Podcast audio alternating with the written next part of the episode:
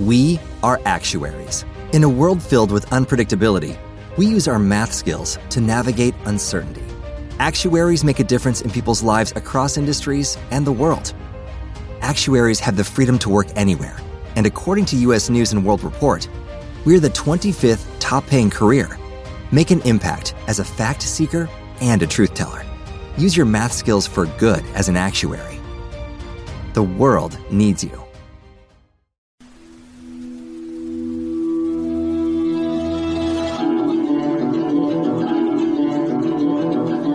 Listening to FOJC Radio, preaching the gospel of the kingdom and teaching the doctrine of Christ to the whole world. Good evening and welcome to Friday night FOJC Remnant Gathering. Grab your Bible and your pens and your paper, and when two or three are gathered in His name, the Lord is right here with us. So thank you for joining us, and here's Brother David.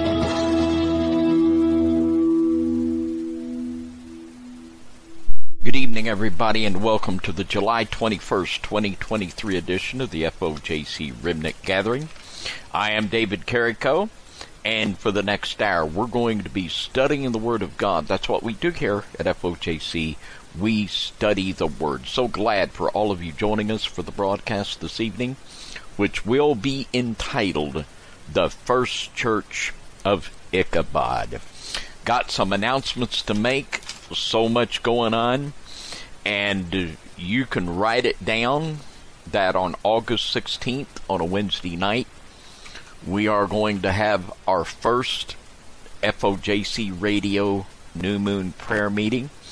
And this is going to be something that we're probably going to do until the Lord instructs us not to. It's the call to prayer. We have to have the call to prayer and we'll be opening this up on our FOJC Radio YouTube channel. We will be praying corporately and binding and loosing. We'll be praying for the needs of the people. And Tracy Vinay will be co hosting uh, this uh, series of broadcasts with me.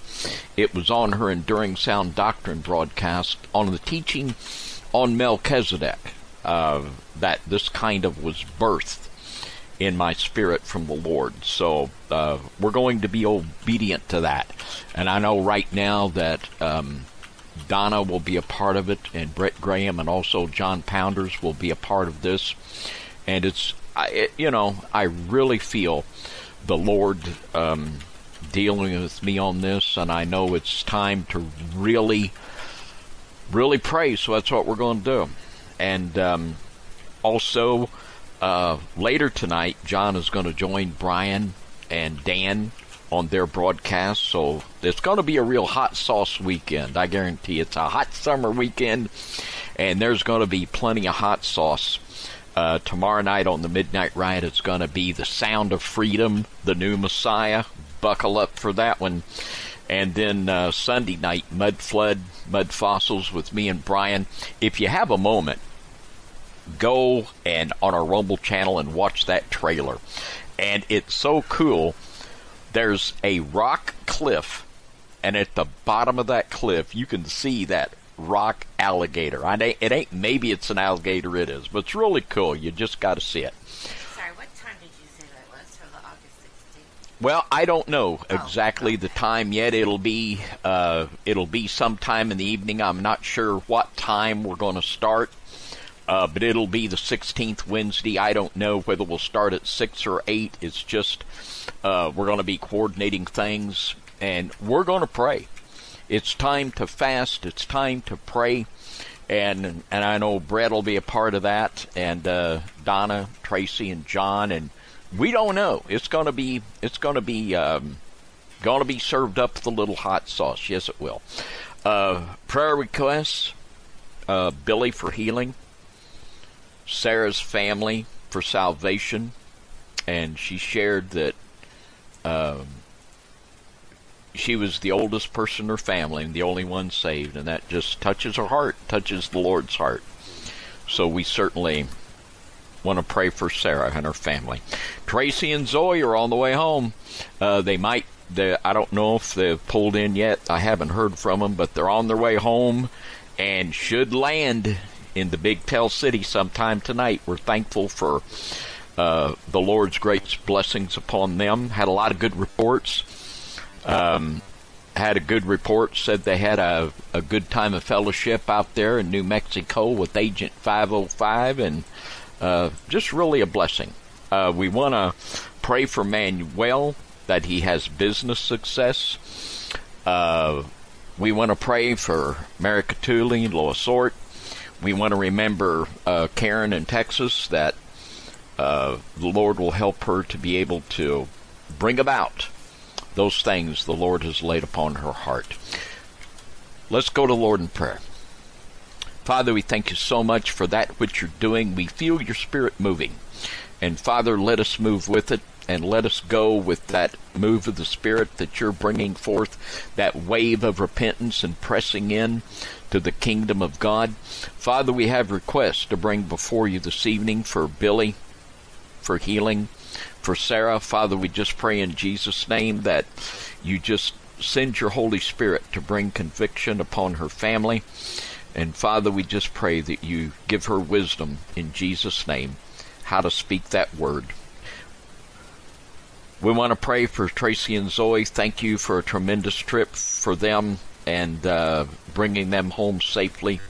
We want to pray for Manuel that you'll just give him success in his business.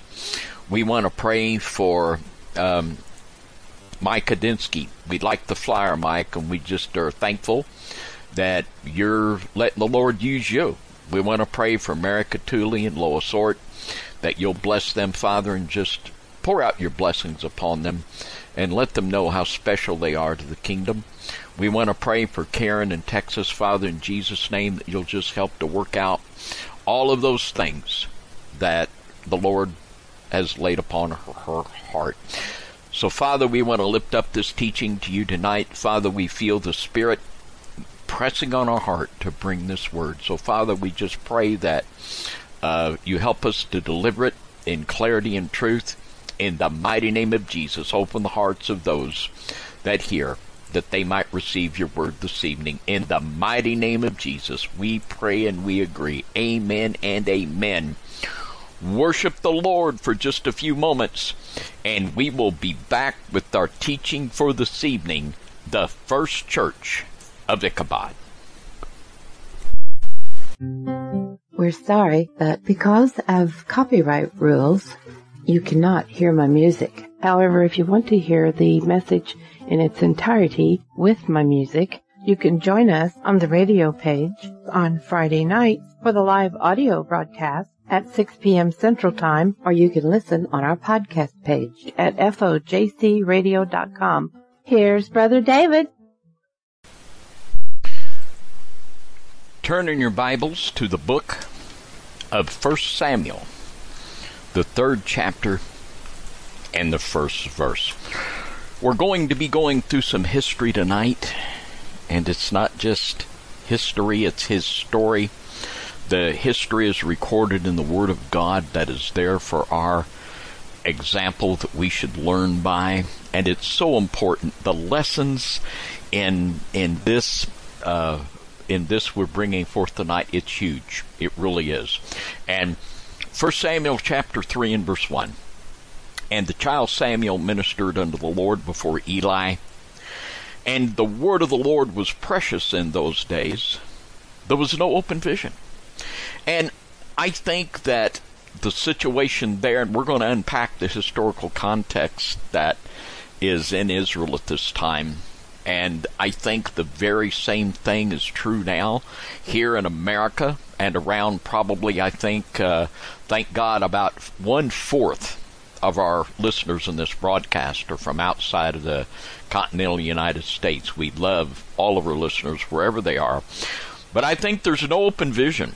I think that there's so many preachers that wouldn't know the voice of the Lord or the Spirit of God from uh, you know, Pee Wee Herman. They, it's sad, but they wouldn't. I remember one time Jerry Falwell made the statement that he said, I've been preaching the gospel over 40 years and I've never heard the Lord's voice. And I, I just said, Well, Jerry, I'd agree with you. I'm sure that you haven't. But this is what we have to press into. The word of the Lord was precious because there was no open vision. And in the book of Proverbs, chapter 29 and verse 18, this is death. Death will ensue when you have no open vision and communication of fresh revelation from the Lord. Proverbs 29:18 where there is no vision, the people perish. You're going to die spiritually, and then you're going to one day die physically and go in to the bowels of hell where there's no vision, and that means revelation from the Spirit and the voice of God unto you. And the last part of that verse we don't want to leave out. But he that keepeth the law, happy is he. And in the days of Samuel, we're going to see the lack of revelation to the leadership of the people. This led to the captivity of the Ark of the Covenant. It led to the death of the people of Israel in judgment, the absolute shame and degradation that the holy ark of God, the very place where the Lord came down and dwelt between the cherubims with his people, that this went into the captivity of the pagans. And we are certainly in that place here. There's no open vision. Most of the men that and the women that fill the pulpits on Sunday morning in America, they have absolutely no spiritual revelation from God whatsoever. They're serving up stale bread, dead men's bones. It's time for people to understand that the word of the Lord is alive, that we need to have men and women that have the spirit of God moving upon them in Re- in Hosea or excuse me, Amos chapter 8 and verse 11. Behold, the days come, saith the Lord God, that I will send a famine in the land, not a famine of bread, nor a thirst for water, but of hearing the words of the Lord. And if you notice, this is something that's sent from God. It's a judgment. It's a judgment. There are people that are filling the pulpits every Sunday morning in America. They have no open vision. They have no revelation. They have no fresh anointing from God. And they're not hearing the words of the Lord. And the people that are sitting in their pulp in the pews, they're for sure not hearing it. And this is a judgment upon them. We cannot satisfy and be be complacent with stale bread. We have to reject dead cold religion. People have to get up off their frozen chosen and begin to move with the Spirit of God. And that's what the Spirit of God is doing. He's moving upon men and women that are going to be ready to move out and carry forth the banner of Christ with a fresh anointing like a mighty army. As William Booth said of old in Exodus chapter 33, something we need to understand that the Israel of God is built around the presence of God. The Israel of God isn't built by external buildings by doing all kinds of things that most religious organizations do, but the Lord is going to build His church around His presence. That's the way it always has been. In the 33rd chapter of Exodus, beginning in verse 14, and, and He said, and this is the Lord speaking unto Moses, and he said, My presence shall go with thee, and I will give thee rest. And Moses replied, and he said unto him, If thy presence go not with me, carry us not up from We have to have a full stop right here. We have to have the presence of God. We cannot march forward if we do not have the presence of God because this is the is the moving of the spirit. Jesus said, I will build my church. And when we move in the presence of God, we will see those that the Lord wants to be with us drawn to us, and we will see those that need to be excluded to be excluded. This is a move of the Spirit of God. And the Spirit of God is going to draw, and the Spirit of God is also going to separate. In 1 Samuel chapter 4, 1 Samuel chapter 4, and let's read here. I'm going to begin in verse 4. 1 Samuel 4 and 4. So the people sent to Shiloh that they might bring from thence the ark of the covenant of the Lord of hosts, which dwelleth between the cherubims. And the two sons of Eli, Hophni and Phinehas, were there with the ark of the covenant of God. And there was war in Israel. There was war in Israel, and the Israelites thought that if they could bring the Ark of the Covenant and just have the Ark of the Covenant there, that surely the Lord will give them victory. Well, I'm here to tell you this evening you cannot put God in a box. You cannot make your little organization, you can't build your little denomination and say that, boy, God's right here and He's going to do this and He's going to do that. I want to tell you what, you can't put God in a box. In verse 5, it said, When the ark of the covenant of the Lord came into the camp, all Israel shouted with a great shout, so that the earth rang again. And when the Philistines heard the noise of the shout, they said, What meaneth the noise of this great shout in the camp of the Hebrews? And they understood that the ark of the Lord was come into the camp.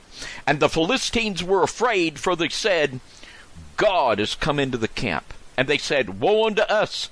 For there hath not been such a thing heretofore. Woe unto us! Who shall deliver us out of the hands of these mighty gods? These are the gods who smote the Egyptians with all the plagues in the wilderness. Be strong and quit yourselves like men, O Philistines, that ye be not servants unto the Hebrews, as they have been to you. Quit yourselves like men and fight. And they did fight, and they totally kicked tail with the Hebrew army. The reason why, and you see, think about it. There's the shout. My goodness, the the thousands of Israel were gathered. The ark of God came in. They were shouting so much the Philistines could hear them, but it was a phony shout. It was a phony shout. It was a false noise. That's what we have out of religion today. It's a lot of noise. Oh, have you heard? Oh my goodness, the sound of freedom. How many million at the box office? Well, you just tune in. Uh, the Midnight Ride tomorrow night. We're going to talk a little bit about that. We had a few things to say last week. You just buckle up for that because we're going to peel that on you.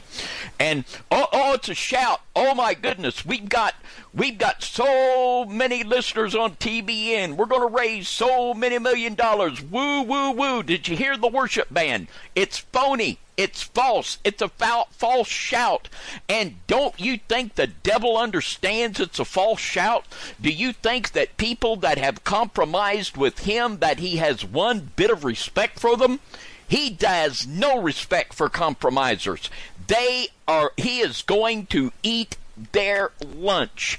And when people, you can parade a Mormon, a Catholic, and then have the ex, uh, ex facto head of, of the apostate church there at TBN to just gush and coo what great men of God they are, and we'll just sanctify Catholicism, we'll sanctify Mormonism. It's a phony shout.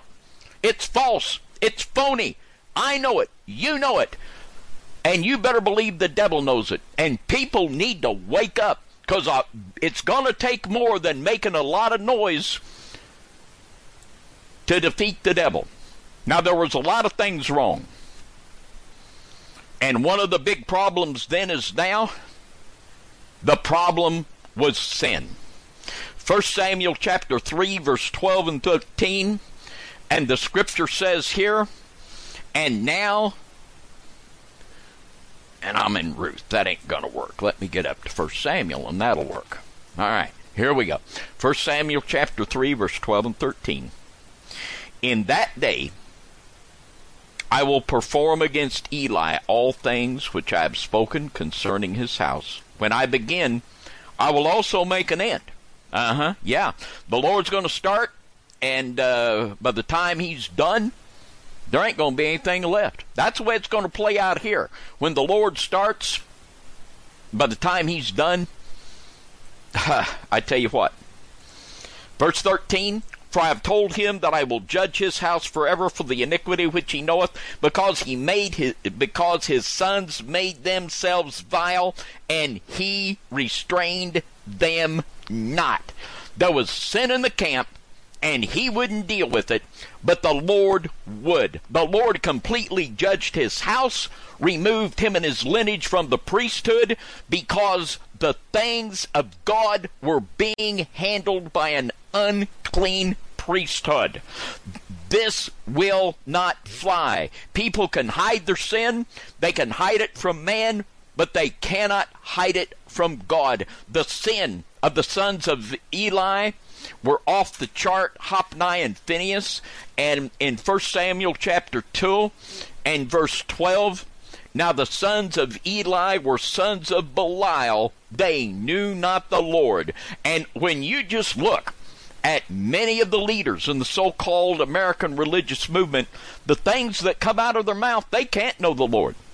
They can't because they're preaching another gospel, they're building another kingdom, and it's time for people to wake up because just because the shout is loud, don't think that it scares the devil one bit. Down in verse 22, now Eli was very old and heard all that his sons did unto all Israel, and how they lay with the women that assembled at the door of the tabernacle of the congregation. The devil uses the same old things. He uses sex, he uses greed. They were stealing of the offerings of the Lord and taking unto themselves that which belonged unto God. Things haven't changed. Satan is using sex and Satan is using greed, and he has brought the professing church, and I say professing church because it's not the real Israel of God, to a place where it's impotent, it's worthless, it's phony, there's a whole lot of noise, but it doesn't mean anything to anybody but them as they fill their coffers with more and more money. In First Chronicles chapter 13 and verse 3, it speaks of the sad state of affairs that had fallen unto Israel in First Chronicles chapter 13 and verse 3, it said, And let us bring again the ark of our God to us, for we inquired not at it in the days of Saul. a teaching we're going to be doing in the near future on enduring sound doctrine with Tracy is the sins against the Holy Ghost. And one of the biggest is ignoring the Holy Ghost. They just ignored it. And you know, the ark was more than just a uh, physical object. It was the place where the Lord dwelt and spoke between the cherubim. They despised the presence of God. It wasn't like Moses. Lord, if you're present, doesn't go with us. Don't take us up. But the ark of God was totally ignored. That's why Saul had to be taken out and a man after God's own heart put in there. And because of ignoring the presence of God, because of allowing a corrupted priesthood to minister falsely the things of God, let me tell you what, uh, there's going to be some funerals. I'll just put it like this there's going to be some funerals. People think that the things of God can be played with and sullied and taken in a light way. I tell you what, the same God that we're reading about and studying about this evening, He is the same God that is ruling and reigning right now. Now, in 1 Samuel chapter 4, we'll pick the text up in verse 17, 1 Samuel chapter 4 and verse 17, and we see the judgment of God fall.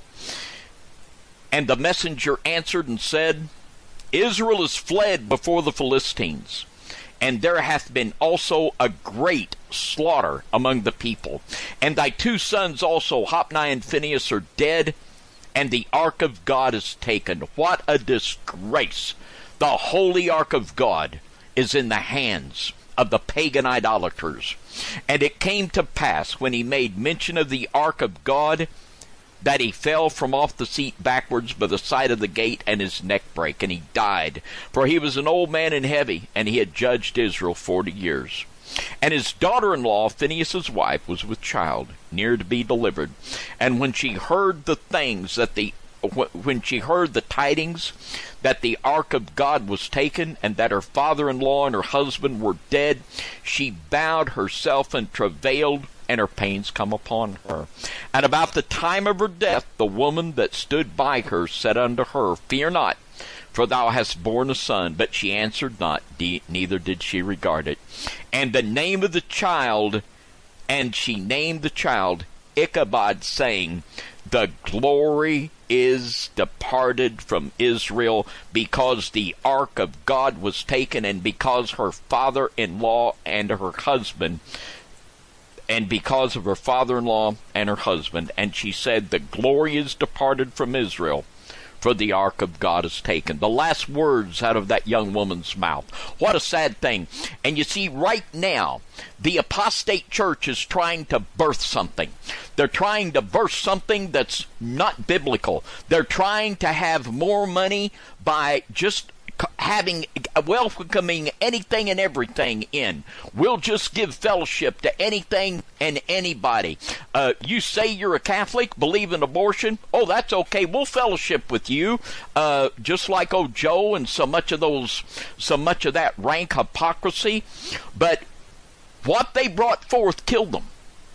That lady was bringing forth something that, and and the whole the whole thing the whole religious program that they were birthing, it brought forth death. And that's all it will do. People that are trying to labor to bring forth that which is dead men's bones, what it is going to do, it's going to kill you. The first church of Ichabod is nothing but death. It killed Eli. It killed Hophni and Phinehas. It killed the, the young woman that was married unto the priest's son. It killed thousands of the Israelites. The church of Ichabod is death, and much more than physical death, it is spiritual death. We can no longer stay satisfied with dead men bones with no open vision. You cannot be satisfied until you get on your knees before the Father and you feel the presence of God around you and the Spirit of God tugging at your heart and moving you. It's time for the word of the Lord to come back in to the camp of the Israel of God. Amen. I want to say to you this evening, and I want to say it just as plainly as I can say it.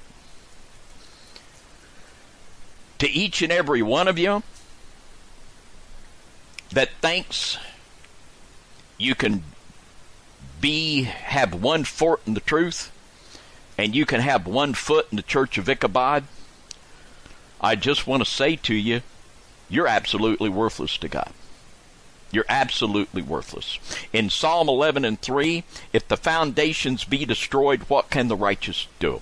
If you have a place where the foundations of holiness, the real gospel, belief in the real Word of God, belief in the doctrine of Christ and the commandments of God, if that is not there, what do you think you can do? Where the foundations are destroyed, what can the righteous do? The answer to that is nothing.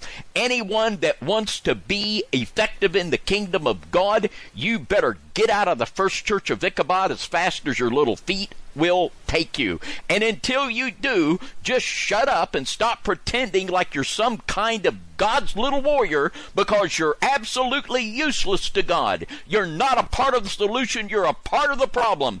The false shout of this modern pagan religion, it will do nothing for you but kill you, and it will do nothing to put forth the kingdom of God and to repel evil in this world. Jesus said in 1 John 3 and 8, it says, For this reason was the Son of God manifested, that he might destroy the works of the devil. There can be no compromise with the pagan sin and debauchery that is around us on every corner. There can be no compromise. I read a I read a book from a from a preacher the other day, and it was one from the 1800s. It was entitled "Holiness or Hell," and I say, Amen. It's holiness or hell. It's time to repent. It's time to get on our knees until we know that we know that we know that the Spirit of God is moving us like it stirred the Israel of God long ago. And when the real ark of God, when the real ark and the presence of God comes in to lead us like the ark uh, and and the presence that Moses spoke of, we will be marching not to defeat but to victory. And the thing that the devil fears the most is that the people of God will once again rally around the banner of the presence of God and move forward in the full anointing of God. And that's what I feel in my heart. And I really feel a lot of that, that we're going to begin to bring people in the spirit on these FOJC uh, new moon prayer meetings. I feel so strong about it that this is the beginning of a move of the Spirit of God that we must move out. And we must seek the Lord for His presence and His anointing and His convicting power and move forth as the mighty army of God that indeed the Israel of God is. In 1 Samuel chapter 6, and let's read in verse 1. And the ark of the Lord was in the country of the Philistines seven months. and, and they were they had all kinds of judgments come upon them because they had the ark of the Lord there. And they were ready real quick to get rid of the ark of God. So this is what they did. Uh, down in verse 7 and 8, they said, Now therefore make a new cart, and take two milch kine, on which there hath come no yoke, and tie the kine to the art to the cart and bring their calves home from them. And take the ark of the Lord and lay it upon the cart, and put the jewels of gold, which he returned for a trespass offering, and a coffer by the side thereof, and send it away that it may go. And they thought they could put it on a new cart. Oh my. We need to think for just a moment about the new cart. And that's what people are trying to do today. They're trying to take the presence of God and they think they can put it on a new cart. They think they can preach doctrines whereby uh, the words of the Christ don't matter, whereby the law of God doesn't matter, to whereby once you say some kind of profession of faith, you can live like a dog and uh, still go to heaven. They think they can tack all of their greed and their sin and their lies. They think they can take that cart of apostasy and they can set the ark of God upon it and somehow this is going to work out good for them. Well, I tell you what, this is absolutely some of the most crazy thinking that you could ever imagine. And in verse 19, in verse 19 it says, And he smote the men of Bethshemesh because they had looked into the ark of the Lord he even he smote of the people fifty thousand three score and ten men, and the people lamented because the Lord had smitten many of the people with great slaughter. Now think about it. That's a great slaughter, over fifty thousand people, because these Philistines that they were they were breeding their Nephilim super soldiers, and they thought that they could lift the lid of the holy ark and look upon the inside. Let me tell you what, there's a great slaughter coming. There's a great slaughter coming because the Philistines have built a new cart and they have tried to put the, the, the presence of God on a new cart. And let me tell you what, this is going to bring forth nothing but death for them. And the Philistines that are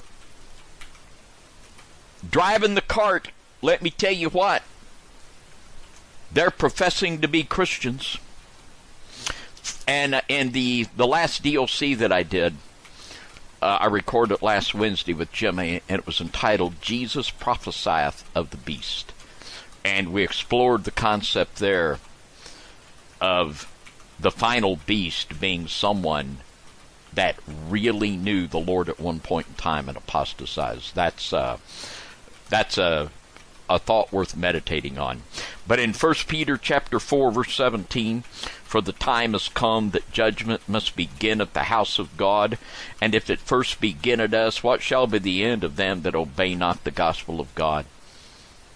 People that name the name of Jesus Christ need to depart from iniquity. It's just time for everyone to realize that the same God that brought judgment in the time of Samuel, that same God is living and reigning right now. And that's not bad news. Let me tell you, that's good news. In Malachi chapter 3, Malachi chapter 3 and verse 3. This is the words of the prophet. And it talks about the messenger of the Lord that will come. That is the Messiah, Jesus Christ. And in verse 3 of Malachi 3, it says, And he shall sit as a refiner and purifier of silver, and he shall purify the sons of Levi. There is going to be a purified priesthood that is brought through the fire of the Holy Ghost and fire, that are willing to allow the Lord to purge out the sin and carnality out of their life, and He will purge them as gold and silver, that they may offer unto the Lord an offering in righteousness. Right now, right now, I mean right now, that's what's happening. We are the priests of the Most High God. It is you, it is I, the people that know the Lord Jesus Christ. We are the priesthood of God, and we're the only priesthood that the Lord has. And it is upon us to be that purified priesthood, to hold up that blood-stained banner, and to hold up these basic truths of God that cannot be compromised. And as we go forth lifting up that blood-stained banner, banner, you better believe that the Lord Jesus will go before us, and that march will not end in defeat, but it will end in victory. I want to read one more scripture, and we're going to take a break here. In the 132nd Psalm, there was a man named David. He was a man after God's own heart. And he had a love for the presence of God. And in Psalm 132, there's a beautiful passage here of prophecy. And we read the scripture about in the days of Saul, the ark of God was neglected. And we're going to, in the second part of the broadcast, we're going to be studying a little bit about what happened to the ark after it came back into Israel. And all in all, it was about a 70 year period when the Ark of God was just totally neglected. And I tell you what, we're in a period now where the presence of God is just being neglected. But David treasured the Ark of God. He treasured the presence of God. Let's read this prophecy. Psalm 132 and verse 4, and it speaks of the love that David had for the Ark of God and the presence of God. Psalm 132 and 4 I will not give sleep to mine eyes or slumber to my eyelids until I find out a place for the Lord and habitation for the mighty God of Jacob. Lo, we heard of it at Ephratah, we found it in the fields of the wood. And in the second part of the broadcast, we're going to be talking about how literally the Philistines, I mean, all kinds of judgment was coming upon them uh, because of having the ark. So they said, yeah, we're going to get rid of this. They put it on a cart, and it wound up in the woods. And King David sought it out. Now, just think of that. 50,000 plus people. A great, can you imagine 50,000 people? I mean, they, they had no trouble convincing them to get rid of that thing, I guarantee you. Uh, but we're going to continue in the second part of the broadcast. So much more we want to share with you. We're going to talk about uh, David and the the amazing things he did, moving as the anointed king of the Melchizedek priesthood. We're going to see some marvelous things, and we're going to learn some great lessons about the presence of God in the camp of Israel. We're going to take a break, and we'll be right back in just a moment.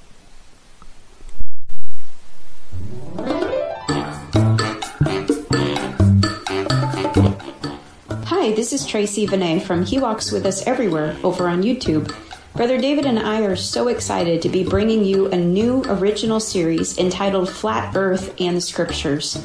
In Job 28 24, it says, For he looketh to the ends of the earth and seeth under the whole heaven. Do y'all know that there are hundreds of scriptures that refer to the true biblical cosmology of this earth? Well, we're looking to expound upon some of those in this new series. We hope it will edify and educate and maybe even entertain a little bit. So come on over and check out the new series over on He Walks With Us, one word everywhere. And also check out David and Donna's YouTube channel, Underground One Word Church. Please subscribe, like, and share to the channels if you haven't already. And we just thank each one of you for your prayers and your love and your support. And we do look forward to seeing you all over there for this new series. All right, take care and just know that the Lord indeed has made us unique and special. Wonderfully and fearfully have we been made.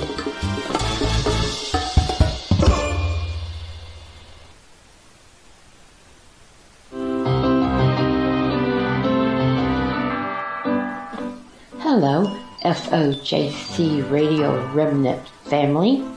Sister Donna here. I just want to thank all of you for your support and your love and kindness. Just wanted to let you know that here at FOJC Radio, we want to reach the world for Jesus. I know you know this verse. You've said it as a child probably many times. But as a reminder, in John 3, verse 16 17, it says, For God so loved the world that he gave his only begotten Son, that whosoever believeth in him should not perish, but have everlasting life. For God sent not his Son into the world to condemn the world, but that the world through him might be saved. In order to do this, we have chosen to use many different avenues. We have our regular Friday night message with Brother David, and then we have our Sunday Night Live, and we have different people on it, and then we have other Sunday Night Live programs with David and Tracy. Sometimes we're on Rumble, and sometimes we're on YouTube. You just never know who we might have on there. But I just wanted to remind you all and thank you for your support and give us a listen on Sunday Night Live. These programs usually start at 8 p.m. Central Time. You never know what we might be doing. We're full of all kinds of surprises. We want to reach the world for Jesus.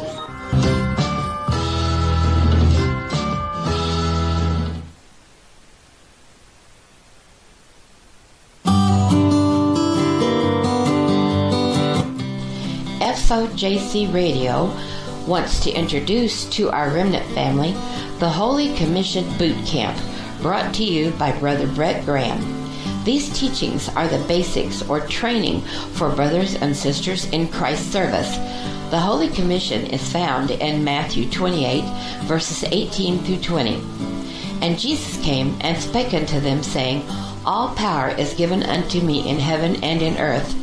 Go ye therefore and teach all nations, baptizing them in the name of the Father, and of the Son, and of the Holy Ghost, teaching them to observe all things whatsoever I have commanded you. And lo, I am with you always, even until the end of the world. Amen. Brett shares how we should walk with the Lord in order to accomplish the Holy Commission and also some tips about soul winning. If you have questions about this series, please send them to lastdayschurch at cs.com and put capitals HCBC in the subject line. You can find playlists for the Holy Commission Boot Camp on our Rumble and our YouTube channels. And thank you, as always, for your prayers and support.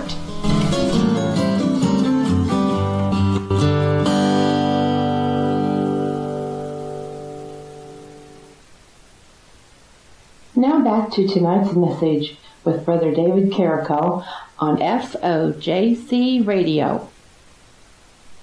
Back to the FOJC Remnant Gathering, and forgive me, I just couldn't help from singing along a little bit. Um, as I always do at the break, I want to sincerely thank each and every one of you that prays for us and that studies with us and that supports us with your gifts and with your kindness. We appreciate it more than we could let you know. Thank you so very much. We so um, appreciate all of our FOJC radio family that has joined your hearts with ours. And uh, that which the Lord has given us to do. Yeah, uh, we want to pray and let's see. There's a uh, someone Dalton needs freedom. Dalton struggling with Alcohol. Alcohol addiction and um, you know uh, the Lord's able. Father, in Jesus' name, we just ask you touch Dalton now. Just let a spirit of deep repentance come upon him, and Father, we just pray in Jesus' name that you just touch those physical issues that are so horrific in this bondage. Father, we ask you just touch down Jesus' name and set set that set that man free by the power of God. And Father, we pray for Brother Bill in Jesus' name, that infection in the legs. Father, by the stripes upon your son's back on Calvary's cross, just let that healing anointing to go to Brother Bill right now. In the mighty name of Jesus, we pray and we agree. Amen and amen. 1 Samuel chapter 7, verse 1 and 2. And the man of and the man of Kirjath Jearim came and fetched up the ark of the Lord, and brought it into the house of Abinadab in the hill, and sanctified Eleazar his son to keep the ark of the Lord. And it came to pass while the ark abode in Kirjath Jearim that the time was long, for it was twenty years, and all the house of Israel lamented after the Lord. The ark of the Lord when it came back into the hands of Israel, it stayed in this house in Abinadab, and it stayed there for 20 years. And then it went into the house of Obed Edom, and from there, we're going to see uh, King David bring back the Ark of God. And in 2 Samuel, in the sixth chapter, and the word of the Lord is so amazing. I just have to brag on it all the time. It's so great. Uh, 2 Samuel chapter 6, beginning in verse 1. And David gathered together all the chosen men of Israel, 30,000. And David arose and went with all the people that were with him from Baal of Judah to bring up from thence the ark of God, whose name is called by the name of the Lord of hosts that dwelleth between the cherubim. And they set the ark of God upon a new cart. Now, full stop. they, now, wait, what did the Philistines just do? the Philistines, they said, well, we'll put the ark of God on a new cart. Great slaughter. Well, here, Israel, we're going to bring forth the ark of God and we'll put it on a new cart too. Now, isn't that what the so-called church and I choke at the word anymore. Isn't that what they do? Instead of coming out of the world, they put the world in the church and you see the so-called professed people of God doing just what the Philistines do. But it doesn't work. It might get you a good offering, but it doesn't work in the spiritual things of God. It will also result in a great slaughter. Yes, it will. And they set the ark of God upon a new cart and brought it out of the house of Abinadab that was in Gibeah. And Uzzah and Ahio, the sons of Abinadab, drave the new cart. Oh, can't, and you see, it was in the house of Abinadab for 20 years. And can't you just imagine living in a house where the ark of God was? Can you imagine? And after a while, it would kind of get commonplace, wouldn't it? You know, and I and you know, oh well, we'll get up, we'll have our cereal. Oh, there's the Ark of God, big deal. And it just began to be taken for granted, and the specialness of it wore off. And we had Ahio and um, Uzzah driving the cart. And you know, today, who I see driving the cart, when they put the Spirit of God on a new cart, I see Jim Caviezel on one side, the Catholic, and I see Billy Ballard, the Mormon, on the other, and I see there with the reins, we've got uh, Paul Crouch Jr., and he's driving it. And oh, what great men of God they are! Look at this new cart. Oh, looky here. Listen to the noise. Woo, woo, woo. But it's phony. It's absolutely phony. God knows it's phony. We know it's phony So we pray to the Lord that they figure out it's phony because what before what happens to them is about to happen here. And it says, And they brought it out of the house of Abinadab, which was at Gibeah, accompanying the ark of God. And Ahio went before the ark, and David and all the house of Israel played before the Lord on all manner of instruments made of fir wood, even on harps and on psalteries and on timbrels and on cornets and on cymbals. Well, that's good. It's good to praise the Lord. It's good to sing Jesus coming soon and sing a little bit. Feel that Spirit of God. Yeah, that's a good thing, but something was missing. In verse 6, and Uzzah, it says, and when they came to Nachon's threshing floor. Now, let me just say a little bit here. I tell you what, they came to the threshing floor. And the threshing floor is the place where the wheat is separated from the chaff. And I tell you what, that's where we're at right now in the Spirit. We're at the threshing floor. And the threshing floor is where the separation takes place. The ark of God is coming back into the camp of Israel. It's coming back in to the camp of Israel.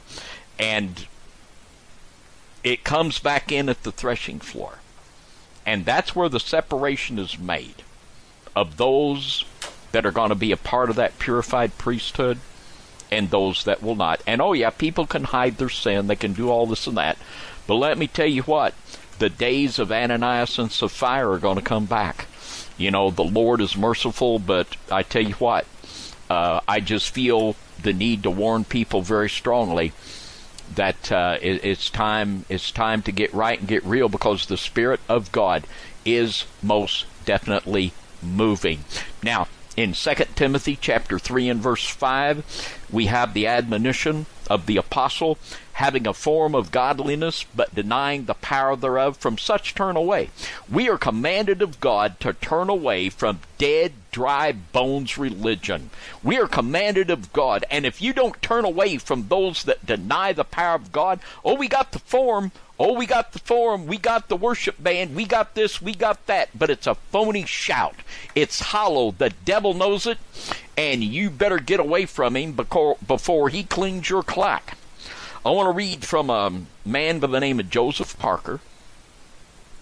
He's not real well known because he was a preacher in London at the same time Charles Spurgeon was. Them English boys, they had him some preachers. They had him some preachers back in those days. But Joseph Parker, he was a pretty good old boy too. He said this. He says, "Is," and he's um, preaching a sermon on the sons of Eli. And he says, Is there not a lesson here to teachers of Christian truth? It is possible for a man to have a pulpit and to have no God. What a sad thing to say, but it's true. It's possible for a man to have a pulpit and to have no God, to have a Bible and no Holy Ghost, to be employing his lips and uttering the eloquence of truth when his heart has gone astray from all that is true and beautiful and good. At the very moment his lips are fired by the words that ought to have converted himself, his heart is not in his work. It is wandering far off yonder, buying and selling and getting gain, sucking in poison where it ought to have extracted honey. Oh boy! Listen to that. Listen to that. Well, I, I heard this on YouTube. What do you think about this? Uh, yeah, I think you probably shouldn't have listened to it to begin with. The Lord is our shepherd, but they sure, the sheep will sure drink out of dirty puddles. Let me read that again. Sucking in poison, where it ought to have extracted honey, making the word of God of none effect and causing the people to blaspheme and alienate themselves from the Most High God. And that's the worst thing of it all.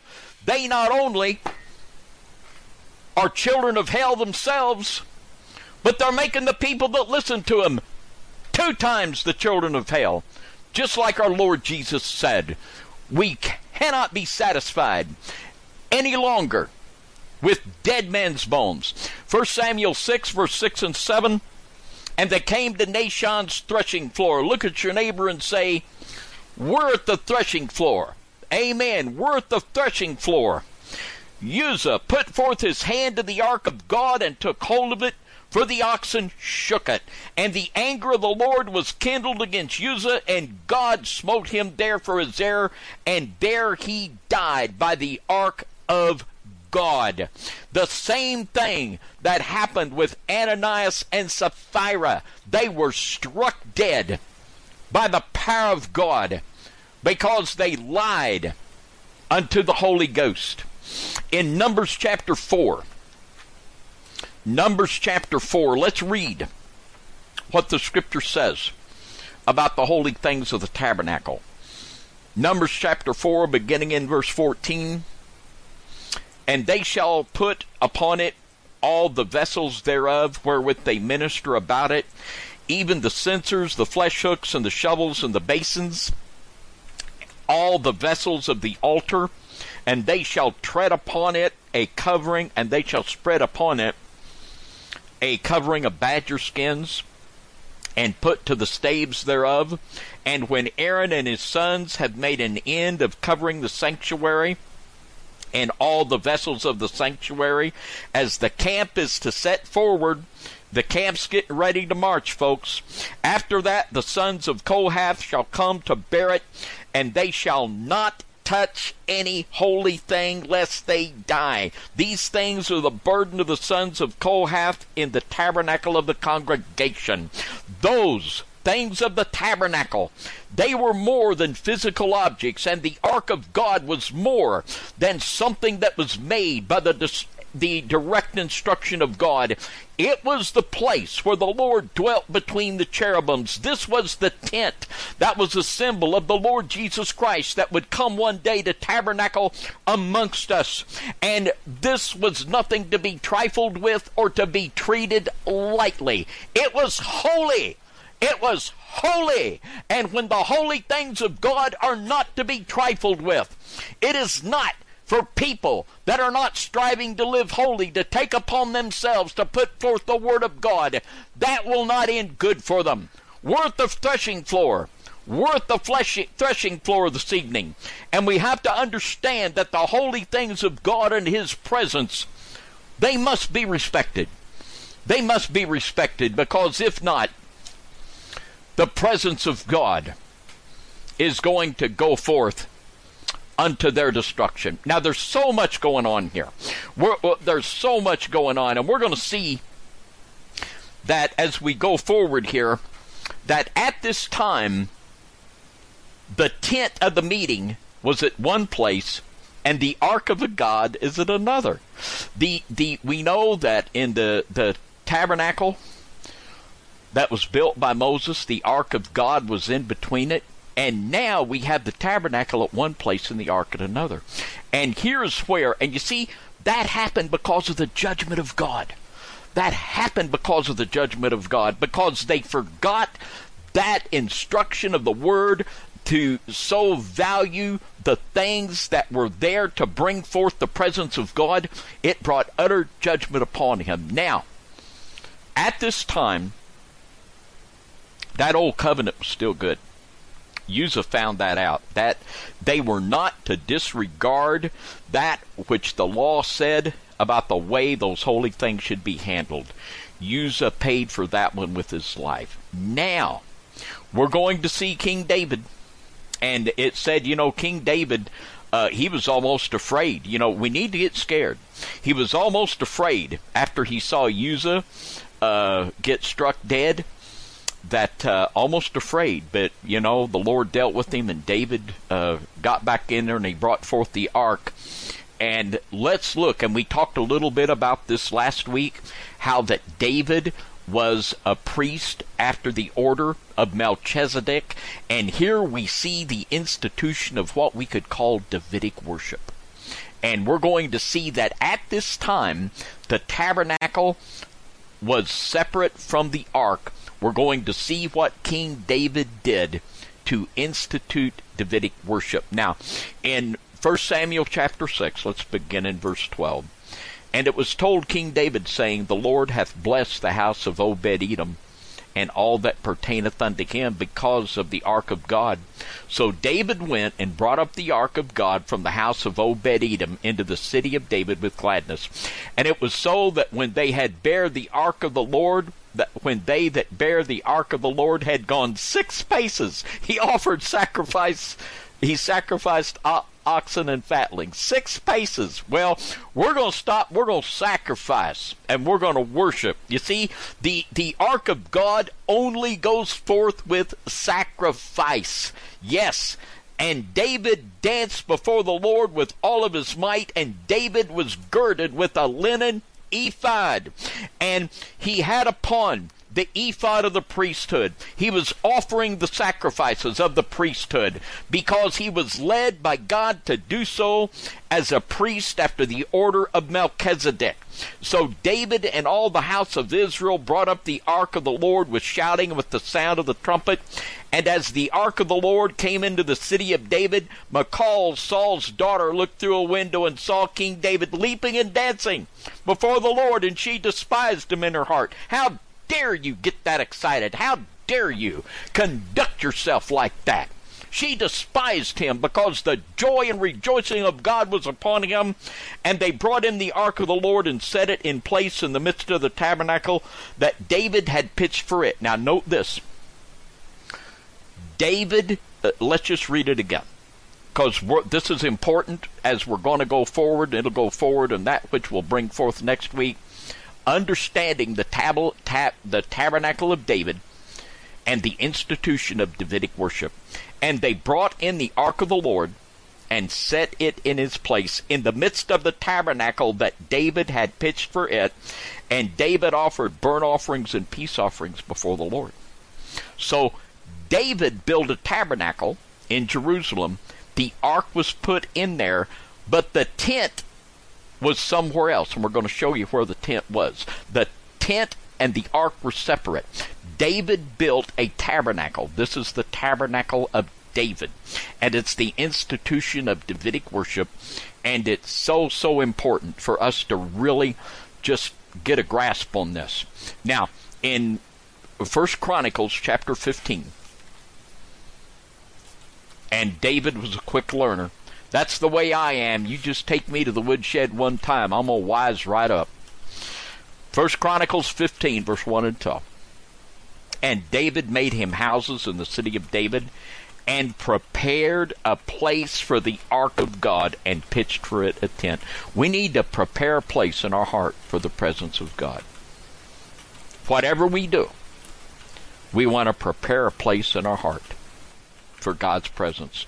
Then David said, None ought to carry the ark of God but the Levites, for them hath God chosen to carry the ark of God and to minister unto him forever. You will not, it won't work out good for you if you just ignore the things in the law of God. Now, verse 12 of First Chronicles 15 and said unto them, Ye are the chief of the fathers of the Levites, sanctify yourselves, both ye and your brethren, that ye may bring up the ark of the Lord. Now, right there it is. Sanctify yourselves.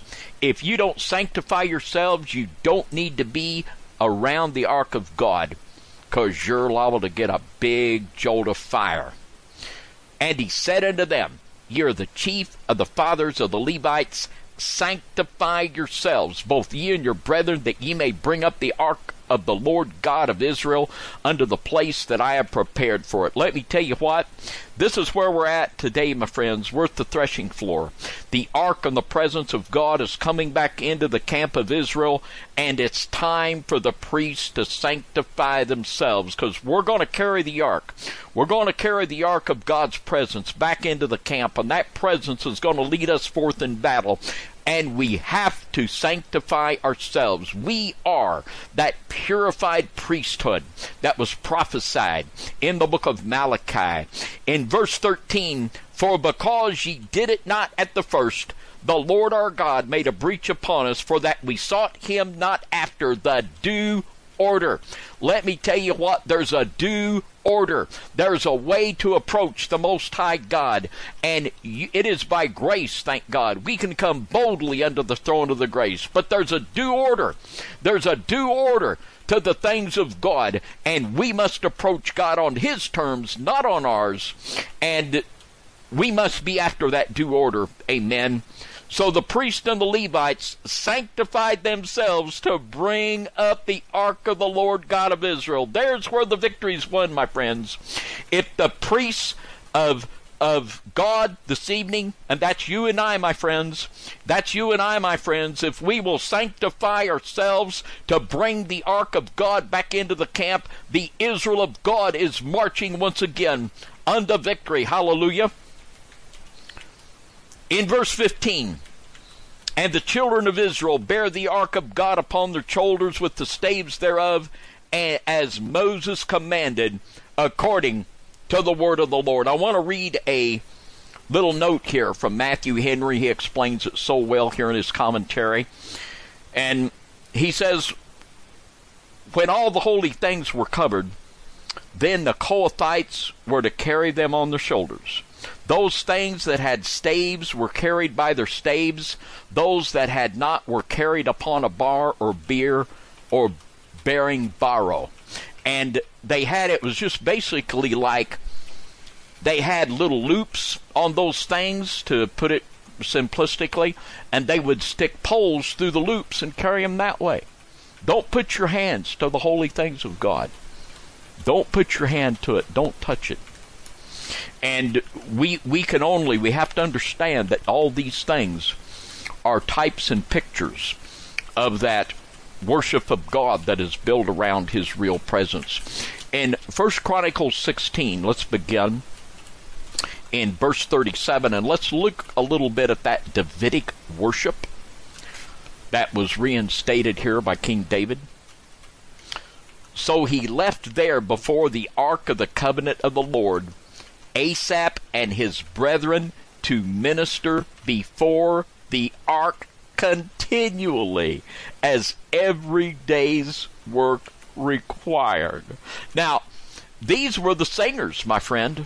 They were the singers, they were the worshipers, and we just have to appreciate the picture. The tabernacle, we're going to show you where it is in just a minute.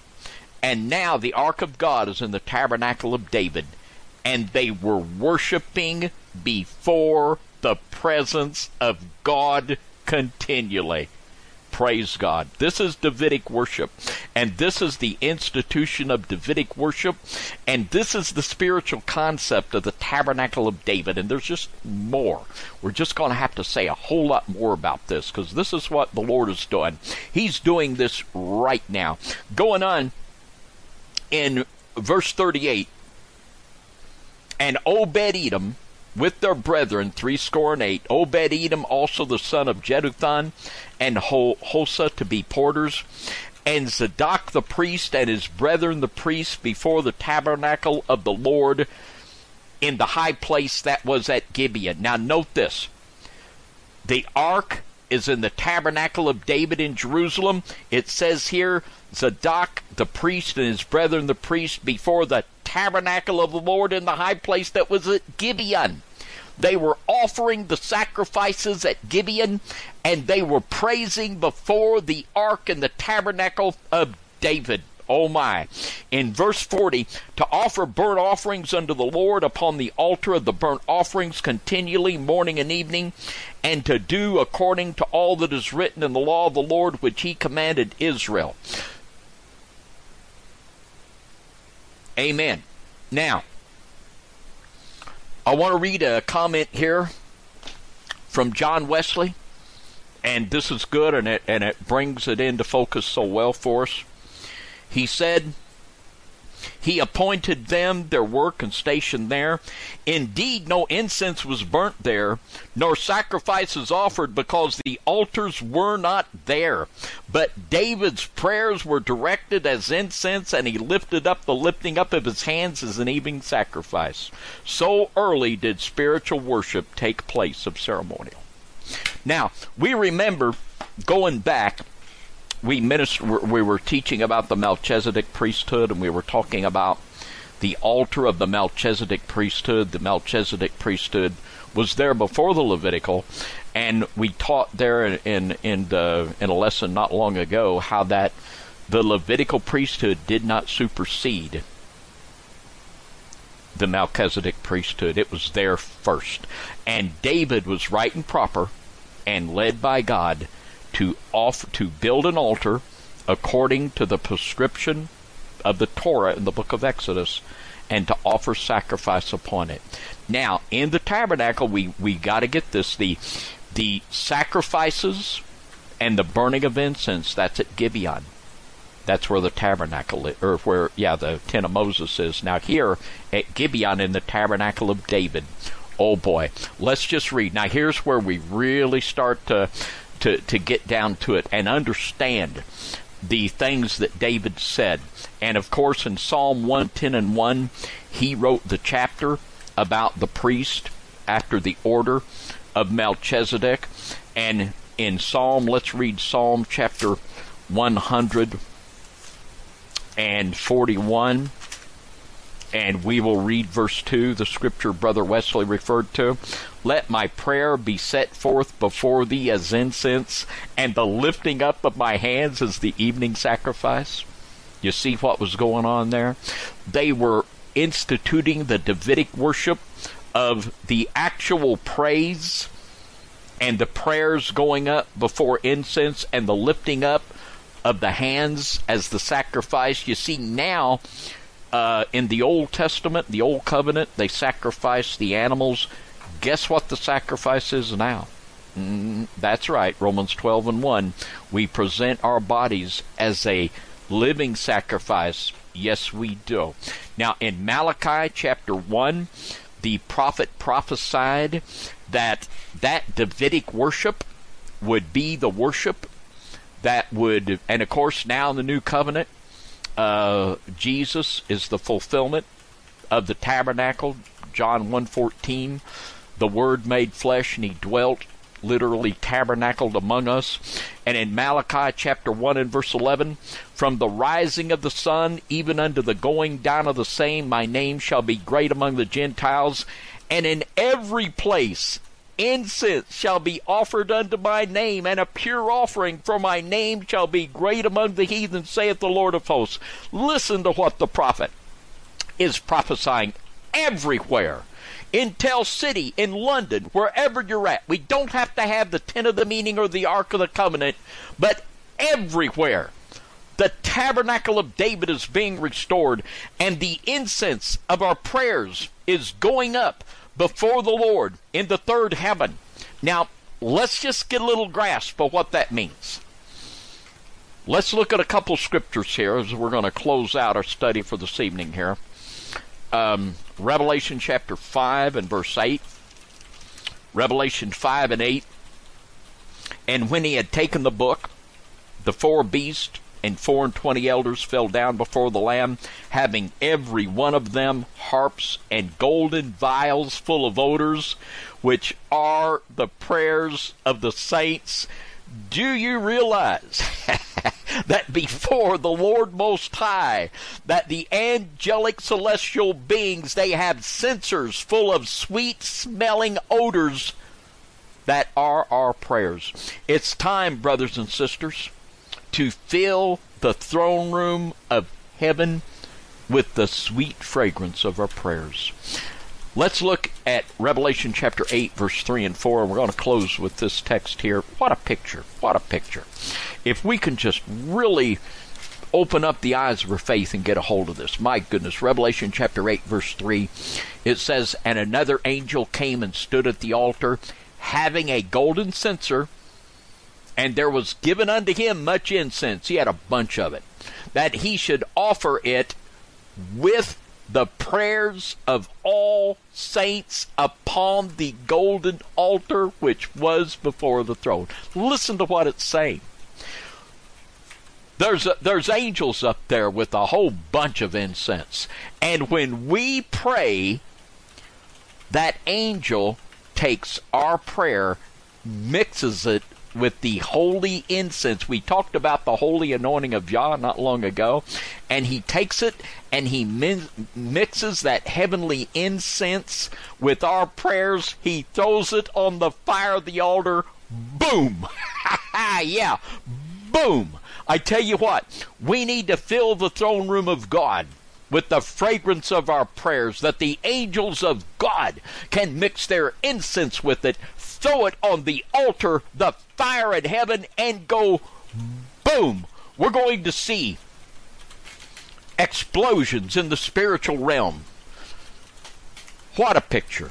Verse 4 says, Revelation 8 and 4, and the smoke of the incense which came with the prayers of the saints ascended up before God out of the angel's hand. The aroma from our prayers mixed with the heavenly incense, the Father, the Son, and the Holy Ghost, they actually smell that aroma, that sweet smelling savor.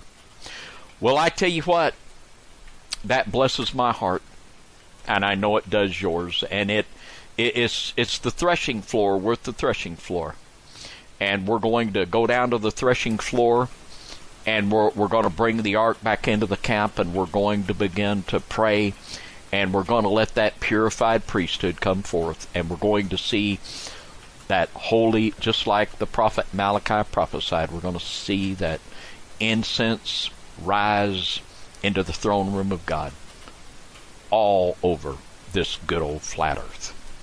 Well, with that, we're going to close out our broadcast for this evening with always great thanks to all of you. Uh, later on tonight, John Pounders is joining Dan and Brian uh, on his broadcast, and that'll be spicy to be guaranteed. Uh, tomorrow night on the Midnight Ride, ooh, ooh. the Sound of Freedom, the False Messiah. Um, got a few things we're going to have to say about that. And uh, Sunday night, uh, Mud Fossils, Mud Flood with me and Brian. Looking forward to that. I, I just, I tell you what, it's um, I'm just so thankful with that which the Lord is doing, and for you know, we just have to really pray. And let's do. Father, in Jesus' name, we just pray that the Spirit of God open up the hearts of the listeners. Lord, we know if you don't open the hearts, of the hearers that the word can't go forth. So, Father, we just pray that you open our hearts to receive your word and for us all to make a place in our heart for your spirit. Father, we just love you so much, and we know that without your Son, Jesus, we can't do anything. We know that truly everything good that comes forth comes by the might of your Spirit and the power of the blood of your Son. So we just want to give you the, all the glory for anything good that comes forth. In the mighty name of Jesus, we pray and agree. We agree. Amen and amen. God bless you all. And we will see you next Friday night, 6 p.m. Central, on the FOJC Remnant Gathering. God bless you all.